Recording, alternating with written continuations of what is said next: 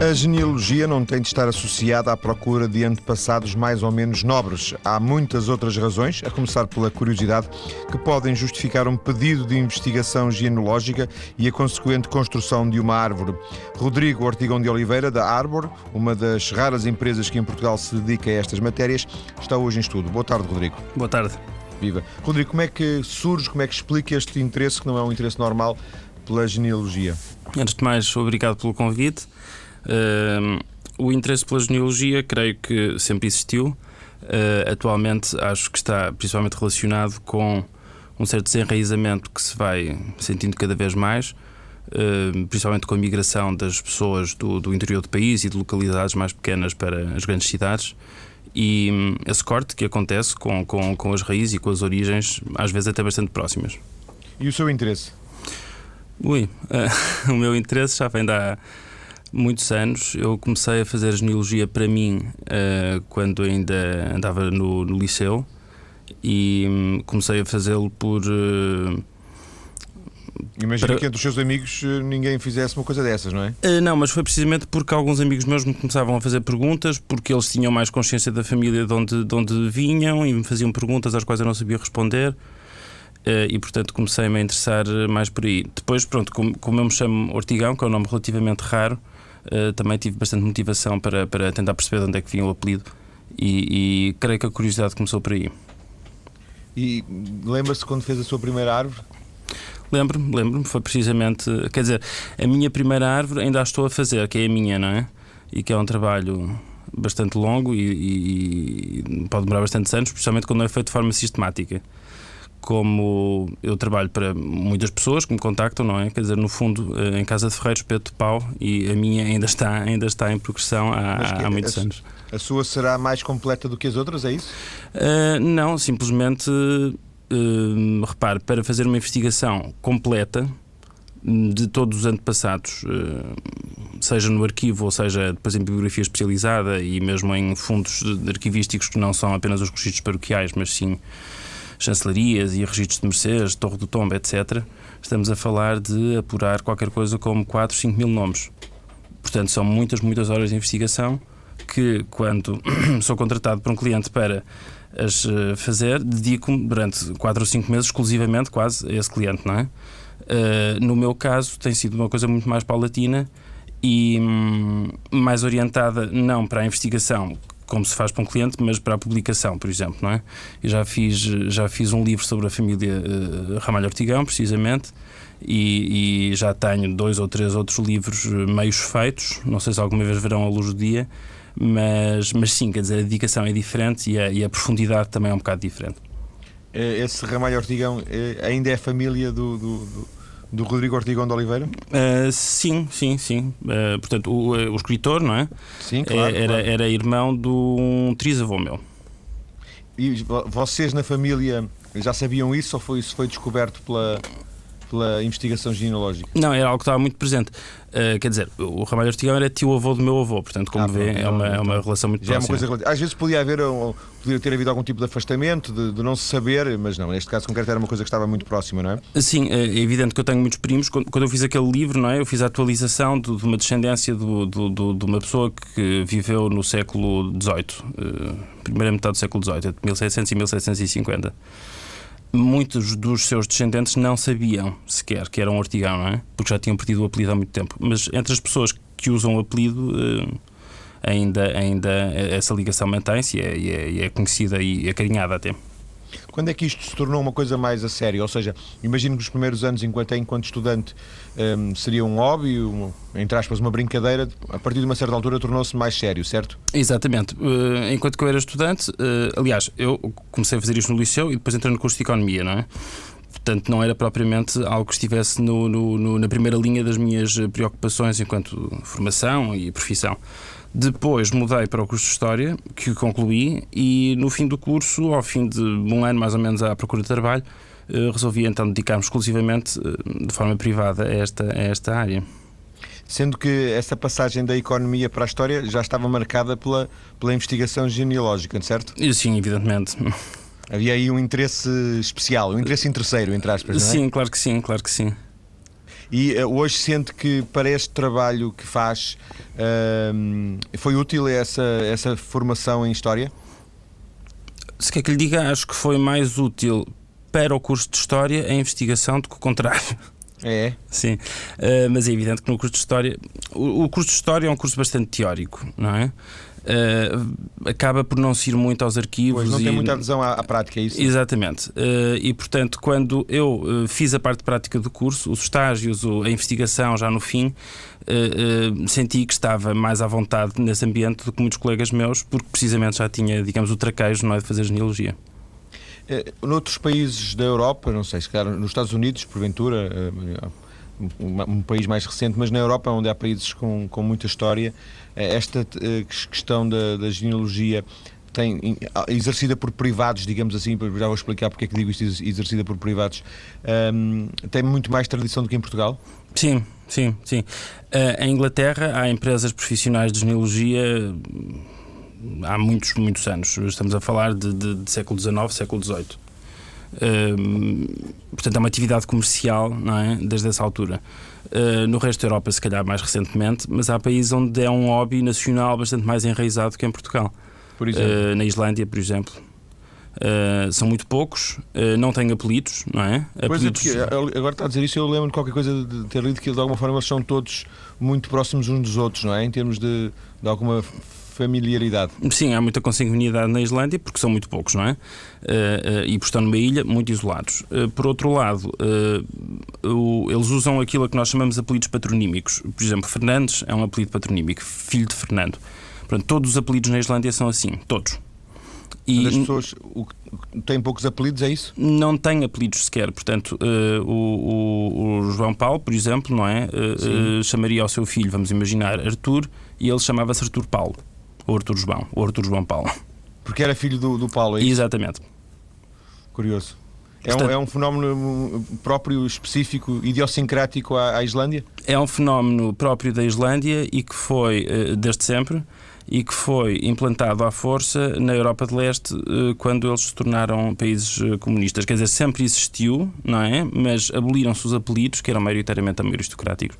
Uh, um pouco à semelhança também do que acontece em Portugal, não é? Uh, portanto, o uso de apelido que agora está generalizado em Portugal é uma moda, digamos assim, recente, que tem 250, 300 anos, o uso de apelidos mesmo.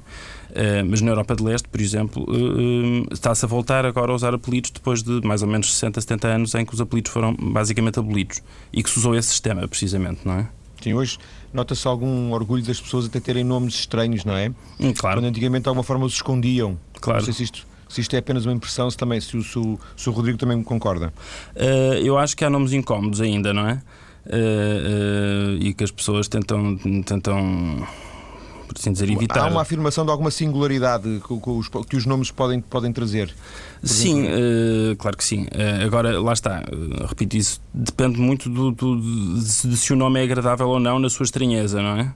Sim, uh, porque, porque há nomes que, que, que, que, podem soar ridículos ou podem, ou, podem, ou podem evocar uma imagem qualquer uh, esquisita ou desagradável, não é? Estou a pensar, por exemplo, em pessoas que têm apelidos uh, que são nomes de répteis, por exemplo, não é? E que, que, preferem usar outros, não é? Isso acontece.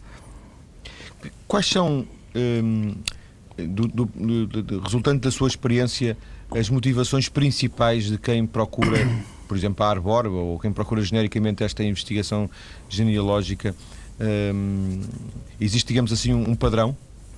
Uh, existem, na minha opinião, três motivações fundamentais. A Arbor pronto, é um negócio que está especialmente vocacionado para que a investigação seja oferecida a alguém. É?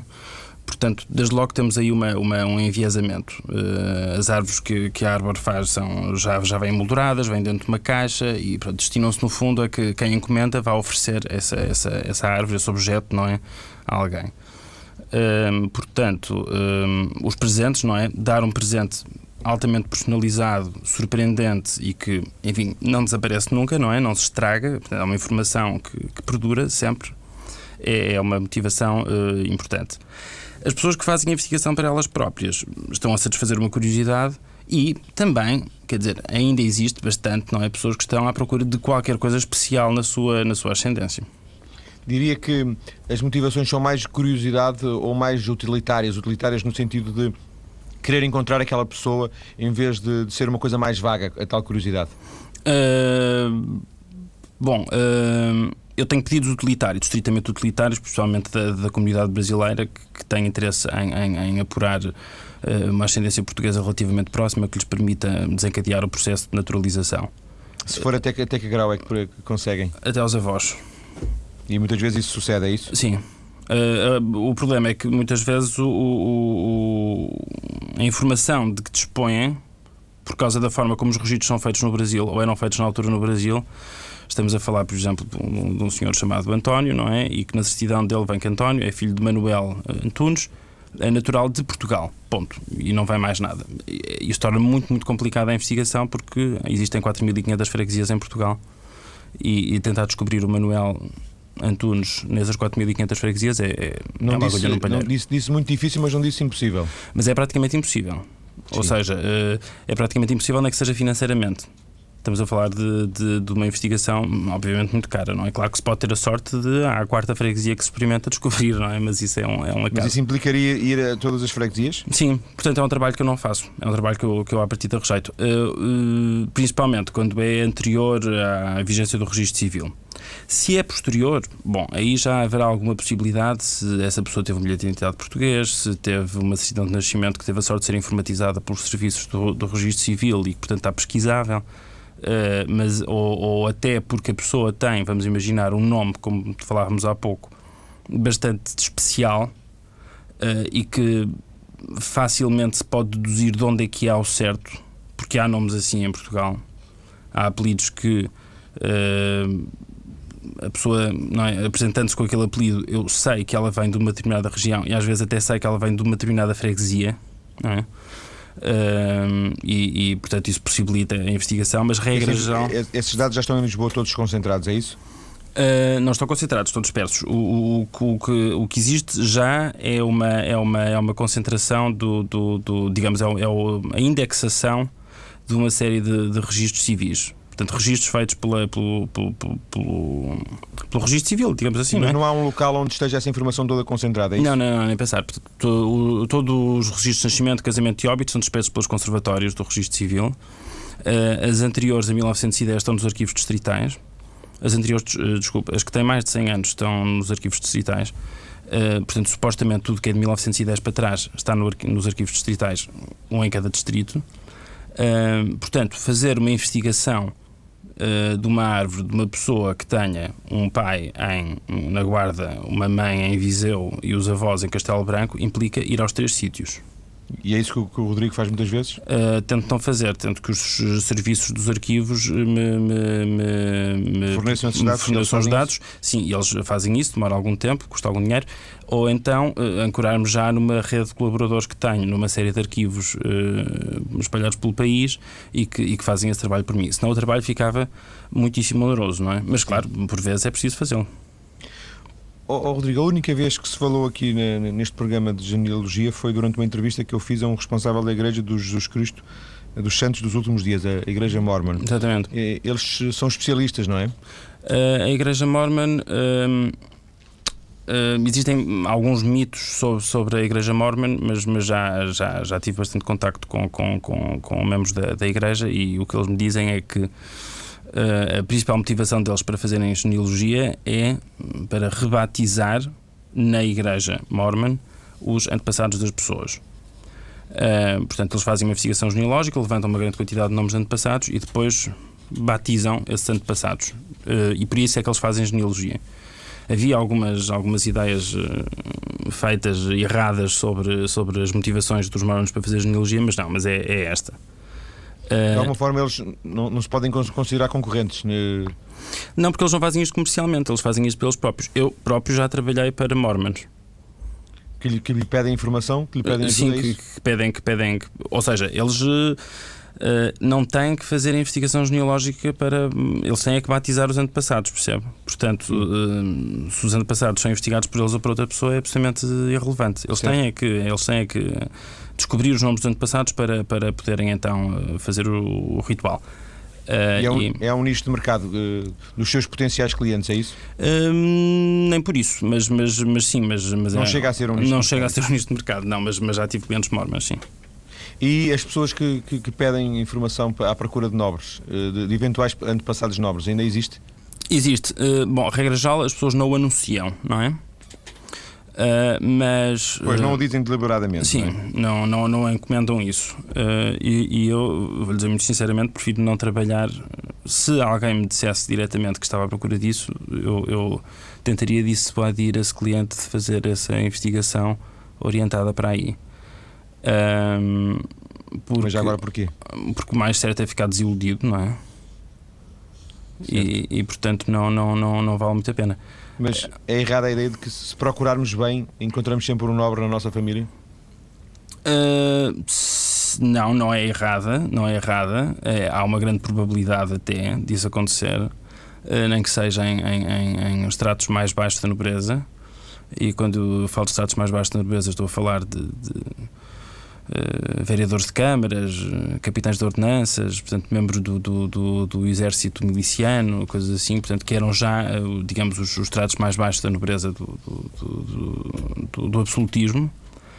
Mas, quer dizer, creio que é preciso deixar claro que só por um enorme acaso é que se vai descobrir um conde ou um duque na ascendência de uma pessoa que o desconhece. Ou seja, as pessoas, quando são descendentes de condes ou duques, regra geral, sabem. Sim, portanto é, é, muito pouco provável que uma coisa dessas possa acontecer. Muito pouco provável, é uma coincidência muito grande. Rodrigo, vamos chegar por aqui nesta primeira parte da, da, da nossa conversa. Depois das notícias, eh, vamos eh, ser mais, tentar ser mais concretos e tentar fazer uma, uma árvore genealógica para perceber mais ou menos como é, que, como é que isto se constrói a partir de que passos. Até já. E para falarmos de investigação genealógica, eh, fazemos hoje uma conversa com Rodrigo Ortigão de Oliveira, da empresa Arbor, uma das eh, poucas empresas, uma das raras empresas que em Portugal se dedica profissionalmente a esta área. Rodrigo, imagine que eu, digamos assim, uma pessoa qualquer, neste caso eu, o contactava para pedir uma investigação, eh, portanto, pedir, pedir uma árvore genealógica quais, quais, seriam os primeiros passos? Vamos, vamos considerar. O contacto podia ser feito através do site, por exemplo? Sim, uh, a esmagadora maioria dos contactos são feitos através do site. Portanto, se, chega Portanto, perfeitamente, não é? Exatamente. Portanto, indo a www.arbor.pt tem uh, à disposição portanto, o conjunto de, de, de, de produtos, chamemos-lhe assim, mas que são, no fundo, três tipos de investigação genealógica diferente em termos de forma, na essência são idênticas Uh, variam no, no alcance. Portanto, a primeira e a mais acessível também uh, vai até aos, aos trisavós, portanto são cinco gerações. Há uma segunda que vai até aos quintos avós e uma, e uma terceira que vai até aos oitavos avós. A que vai até aos oitavos avós investiga só uma linha, um único apelido. Uh, enquanto que as outras investigam mais antepassados, são mais alargadas em termos de número de antepassados, mas mais dispersas em termos de, de linhas familiares. Mais uma linha significa o pai ou a mãe? Uh, sim, por exemplo, uh, considerando, por exemplo, o João Paulo Menezes, Exato, se fosse pela, pela, pela, última, então uh, iria pedir-me para eu investigar o seu apelido Menezes. Eu só investigava a linha de antepassados que usava o apelido Menezes, até aos oitavos avós, 10 gerações no total. E isso já mas, nos dava mas ia excluir todos os Menezes que. muitos Menezes que não têm nada a ver comigo, certo? e sim, eu só ia seguir os seus Menezes, percebe? Portanto, certo, era só os seus antepassados Menezes. Ia excluir todos os seus outros antepassados que não eram Menezes. Sim, já percebi. Uh, portanto, na investigação que é que... mais pequena, uh, ia investigar todos os seus portanto, avós, bisavós, trisavós e depois nas restantes os quartos e os quintos avós. Sim. O que é que o Rodrigo precisa, o que é que, o que, é que precisa de saber para começar uma, uma investigação? No site há um formulário que as pessoas têm que preencher quando, quando querem fazer uma encomenda e o que lhes é pedido e o que é absolutamente fundamental para começar a investigação é, evidentemente, o nome completo da pessoa, a sua data de nascimento e a sua naturalidade. A naturalidade é uh, no mesmo sentido uh, que se usa no bilhete de identidade. Portanto, não é o sítio onde a pessoa vive, não é o sítio onde a pessoa nasceu, é o sítio onde a pessoa foi registrada. Está registado. Exatamente. Uh, se uh, também muitas solicitamos. Vezes não, é? Muitas vezes não coincide. Muitas vezes não coincide. Há pessoas que dizem que nasceram em São Sebastião da Pedreira porque nasceram no hospital, mas na verdade foram registadas uh, noutra conservatório, designadamente naquela em que os pais pois residiam. É, o, meu, o meu bilhete de identidade e a minha cédula, antigamente havia, havia as cédulas de nascimento, não é? Exatamente, as cédulas é. pessoais, exatamente dizia, nasceu em São Sebastião da Pedreira, uhum. porque é precisamente por causa da maternidade, não é? Em, Exatamente. Em Lisboa. Bom, e muita gente é registada na maternidade também. Portanto, São Sebastião da Pedreira tem um número anormal de nascimentos. tal como a freguesia de, de, de Setúbal no Porto. Uh, e, e, outros, e outros casos. Uh, por coincidirem com as maternidades, por coincidirem com os hospitais. ou Alfredo da Costa, não é isso? Exatamente. Então, desculpa lá este parênteses, a partir desses dados, o que é que o Rodrigo ia fazer? Bom, depois de preferência, as pessoas também me vão fornecer uh, dados semelhantes para os pais. Uh, em relação aos pais, é importante saber nome, os nomes deles, que as pessoas nos forneçam também. Uh, a naturalidade também é, é, ajuda, não é? Mas importante, importante mesmo é saber a idade que têm, ou que tivem, tinham se estivessem vivos ou ano em que nasceram. isto porquê? Bom, enfim, um documento, uma certidão de nascimento, é mais do que suficiente para fazer, uh, para, para, dar início ao processo.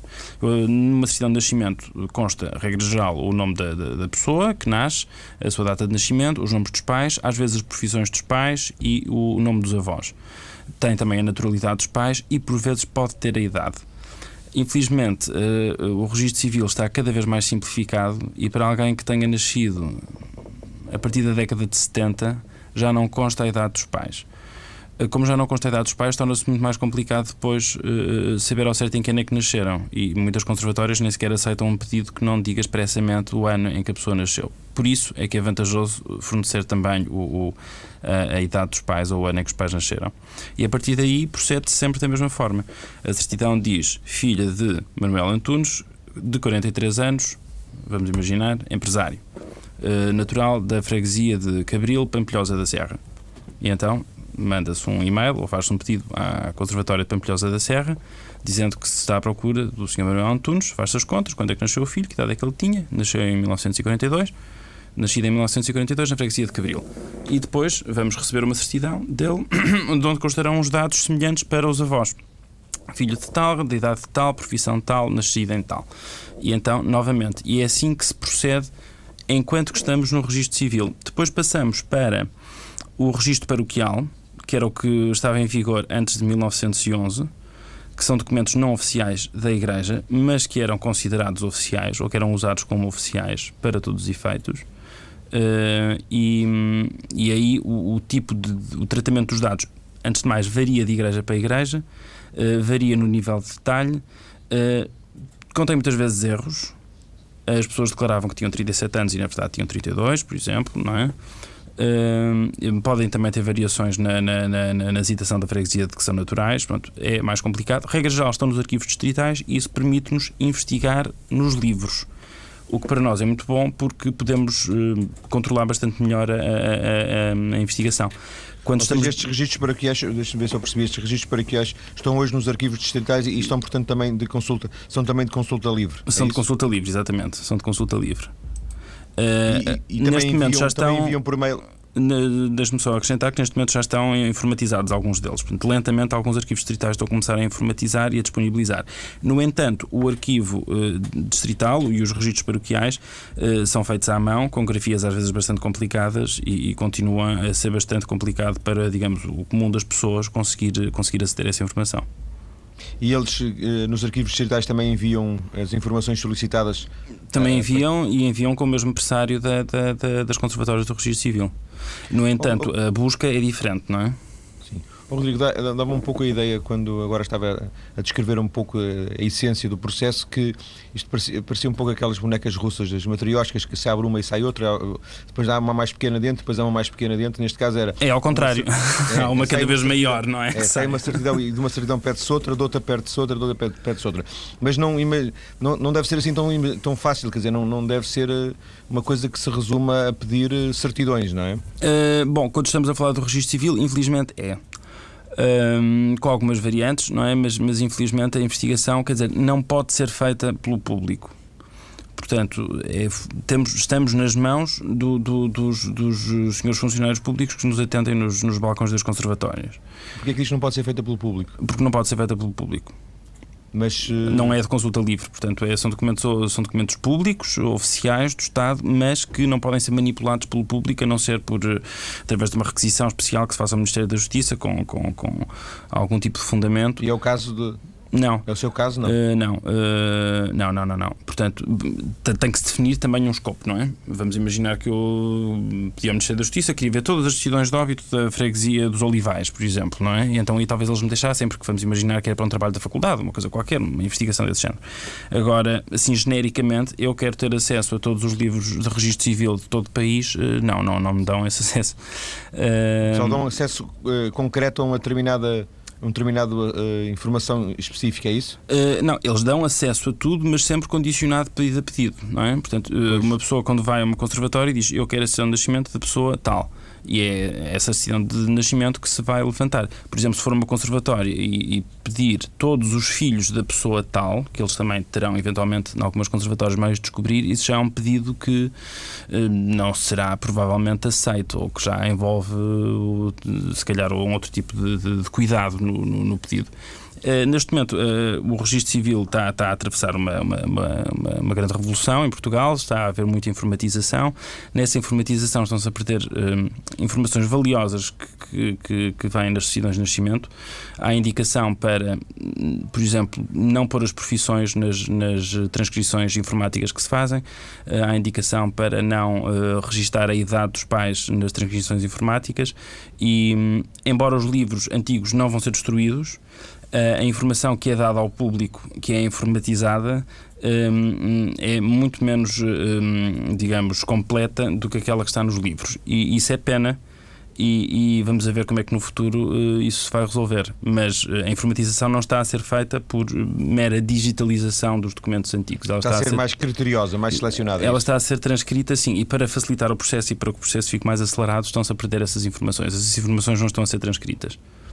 Quanto tempo, perdão, quanto tempo em média demora uma, uma a construção de uma investigação de uma árvore? Uh, depende bastante. Portanto, já fiz trabalhos que me encomendaram ao meio-dia e que eu entreguei às três da tarde, e já fiz trabalhos que me encomendaram em fevereiro e que ainda estão a ser feitos. Uh, e estamos a falar Como é, é às vezes. fazer isso em 3 ou 4 horas? Uh, é possível, indo a uma conservatória, tendo todos os registros informatizados e eles são-nos todos facultados uh, em meia hora. E os registros são a pessoa que, que, que vai ser investigada, os pais e os avós. Na decisão dos avós consta o nome dos pais e dos respectivos avós, e portanto temos aqui a árvore completa, a árvore mais pequena e mais, eh, digamos, básica que, que a árvore oferece. Uh, portanto, com alguma sorte, por vezes, é possível fazer uma investigação muito, muito rapidamente. Uh, mas por vezes ficamos completamente uh, barrados. Uh, há conservatórias que ainda guardam livros que já deviam estar no arquivo distrital, não os mandam para lá e também recusam-se a fazer a investigação porque são, não têm índice e porque são chatos de ler e porque estão lá no fundo das estantes e, e em causa não tem gente suficiente, por exemplo, para fazer essa investigação e pronto, e às vezes ficamos muito, muito bloqueados por, essa, por essas deficiências do sistema que, que ainda existem. Mas regra geral, o, o, prazo médio, e que é o prazo proposto eh, aos, aos, nossos clientes, é de 15 a 21 dias para o produto mais, mais simples. Mas já lhe aconteceu não conseguir dar uma resposta? Já aconteceu ter que, que, que, sim, já aconteceu ter que devolver o dinheiro, não é? Uh, porque, porque, não, porque não é possível fazer a investigação. Uh, estamos a falar, por exemplo, de pessoas que têm um pai que nasceu em Angola, ou em Espanha, ou em França, por exemplo. Não, nós não temos acesso a esses, esses, a esses registros. O, o, tanto quanto vi na, na, no site, a, a, versão mais barata aponta para 150 euros. Exatamente, é? sim. 150 euros, tanto quanto eu percebi agora desta, desta parte da conversa, tanto pode ser um bom negócio para si, se, se for feito em duas ou três horas, como pode ser um péssimo negócio se, se a coisa se arrastar durante muito tempo ou não. Uh, sim, nem mais nem menos. Uh, e vamos lá ver. Uh, se for feito em 4 horas, 150 euros não chegam a 50 euros por hora. Uh, portanto, para, para o tipo de trabalho. Não, no pressuposto que, de que seria feito por mail e que seria enviado um pedido e a resposta chegaria por mail e, digamos, não daria, porventura, muito, muito trabalho nesse aspecto. Bom, é? a resposta nunca chega por, por mail, não é? Uh, eu tenho sempre que me dirigir a um balcão de uma conservatória. Ah, não sabia. Pensei tenho que eles enviavam que... informação por mail. Não, uh, tem que ser paga. O Simplex não chegou ainda às uh, Não, por acaso, por exemplo, as, as, as, certidões, mesmo com valor informativo, portanto, as certidões chamadas não certificadas, têm que ser certificadas como não certificadas. E, e essa e, e, não certificação custa um euro por folha. Uh, e, portanto, como vê, há gastos envolvidos, há idas a conservatórias, há perdas de tempo. Uh, portanto, só realmente com muita sorte é que tudo aquilo se resolve e envolve sempre algum, algum, algum dispêndio. Mas deixa-me ver se eu percebi que agora perdi-me um bocado com, com, a certificação não, com a certificação não certificada. Exatamente. é, é possível fazer uma investigação por, com, com alguma sorte sem sair do, do escritório? Uh, não, envolve sempre uma saída do escritório. Tem que sair sempre, sempre nem que seja para sim. ir à, à conservatória mais perto de casa. Exatamente, sim, sim. Tem sempre que sair do escritório. A não ser que a pessoa em causa que vai ser investigada uh, tenha nascido, uh, vamos imaginar, no século passado, em 1892, a sua certidão de nascimento já está num arquivo distrital e, por sorte, está digitalizada e, por sorte, toda aquela freguesia ou as freguesias de onde vêm os antepassados dessa pessoa também estão digitalizados. Nunca me aconteceu, mas, mas é possível que aconteça, sim. Rodrigo, os seus arquivos uh, também, também, também, os, também os, os, os trata, ou seja, também vai juntando informação que depois pode ser útil ou isso é, é inviável? Uh, não, não é inviável. Uh, todas as certidões que eu recebo para fazer estes trabalhos são, são digitalizadas com o nome da pessoa de que, de que, a digitalização trata. Portanto, neste momento já tenho umas centenas muito largas de certidões digitalizadas no meu computador uh, e essa informação não se, não se perde e está sempre, sempre consultável. Ou, ou seja, mais cedo ou mais tarde acabará por ter a sorte de, de, de fazer um, um, trabalho que, em que a informação esteja no seu computador. Já aconteceu. Já? Já aconteceu. Já aconteceu com, com um trabalho que entreguei no princípio deste ano e que, curiosamente, uma parte desse trabalho eu já tinha feito há oito anos para uma prima bastante afastada desse, desse cliente. Portanto, é, é, é terá que haver sempre algum tipo de, de, de, proximidade, não é? Nem que, nem que as pessoas não saibam Sim, é, algum pedido anterior, não é? Calculo que não, não soubessem, estamos a falar de um quinto avô em comum para aí, mas, mas sim, havia, havia esse parentesco, portanto, foi uma investigação que eu fiz há seis ou sete anos e, e Uh, não a procurei, não é? Mas, mas o, o lembrava-me de ter feito e quando vi aqueles apelidos e aquelas, aquelas localidades, então percebi que já tinha feito, fui verificar e de facto já, já lá estava. Pronto, poupou um bocadinho de trabalho também. Estamos a falar de muito sim. pouco trabalho poupado, mas, mas sim, poupou algo. Uh, Rodrigo, estamos a terminar a nossa conversa. Tanto quanto eu percebi, existem três, três empresas em Portugal uh, a operar neste, neste setor. Uh, cada uma delas distingue-se. Uh, a Arbor tem, tem, digamos, produtos próprios. digamos, existe mercado para, para estas três ou para mais empresas? Existe mercado para mais empresas. O, o, grande problema que, que, nós temos, e nós trabalhamos bastante em conjunto, todos os, todos os neologistas profissionais em Portugal se encontram regularmente e trabalham em conjunto, Uh, uh, e conhecem-se, evidentemente, de trabalhar no mesmo sítio, uh, sofrem um bocadinho com o problema da divulgação. É complicado divulgar este tipo de trabalho, é complicado divulgar este tipo de empresa. É, os custos envolvidos em publicidade, por exemplo, não é? são, são, são, são bastante altos e, enfim, tem, tem, essa, tem essa preocupação principal. Depois temos os problemas com, com, com, as, com as deslocações, não é? Ir aos arquivos, tentar, tentar descobrir as informações em Bragança envolve sempre ir a Bragança.